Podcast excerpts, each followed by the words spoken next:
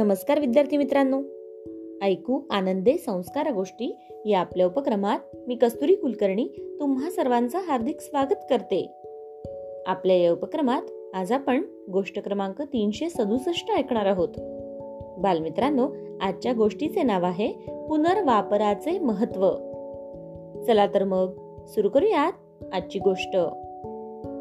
एक प्राध्यापक होते. ते गावोगावी फिरून प्रबोधन करायचे. लोकांना मार्गदर्शन करायचे. ते एकदा एका प्रदेशात गेले. तो प्रदेश इतका सुपीक नव्हता. त्यामुळे ते जेथे जातील तेथे त्यांना गरिबीचेच दर्शन होत होते. असेच एके दिवशी ते एका गावी गेले होते. तिथे त्यांनी एका शेतकऱ्याच्या कुटुंबाला भेट दिली. पावसाचे दिवस चालू होते. त्यामुळे तो शेतकरी जमिनीच्या मशागतीची तयारी करत होता. घरापुढील अंगणात त्याची पत्नी मुले आणि तो बियाणे साफ करीत होते.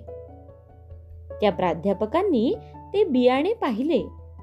तर त्यात खूपच खडे आणि कचरा होता. शेतकऱ्याचे कुटुंब हाताने तो कचरा आणि खडे काढून बियाणे स्वच्छ करीत होते. हे पाहून ते प्राध्यापक म्हणाले अरे मित्रा तुम्ही हे सर्व हाताने स्वच्छ करण्यासाठी खूप वेळ वाया घालवित आहात. तुमच्याकडे मोठी चाळणी नाही का? तेव्हा तो शेतकरी म्हणाला साहेब आम्ही गरीब माणसे. आमच्याकडे कोठून इतके पैसे असणार? चाळण विकत आणण्यासाठी. ते ऐकून ते प्राध्यापक फक्त हसले आणि त्यांनी संपूर्ण घराभोवती एक फेरफटका मारला. त्यांना घराच्या मागे एक गंजलेला पत्रा सापडला. तेथे एके ठिकाणी ते बसले. त्यांनी आपल्या पिशवीतून एक टोच्या काढला. जवळच पडलेल्या एका जड दगडाच्या सहाय्याने त्यांनी त्या पत्र्यावर छिद्रे पाडली. बाजूला पडलेल्या लाकडाच्या ढिलप्या काढल्या. पिशवीतून चार खिळे काढले आणि लाकडाला पत्रा ठोकून छानपैकी चाळणी स्वतःच तयार केली.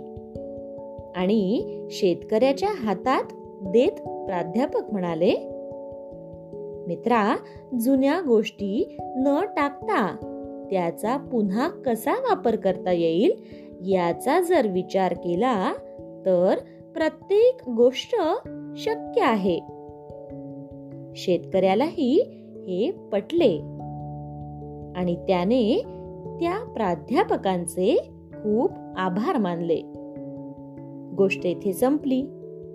कशी वाटली गोष्ट मित्रांनो? आवडली ना? मग या गोष्टीवरून आपल्याला एक बोध होतो बघा. तो बोध असा की टाकाऊ मधून निश्चितपणे टिकाऊ आणि उपयोगी वस्तू निर्माण करता येते. फक्त तसा विचार आपण केला पाहिजे.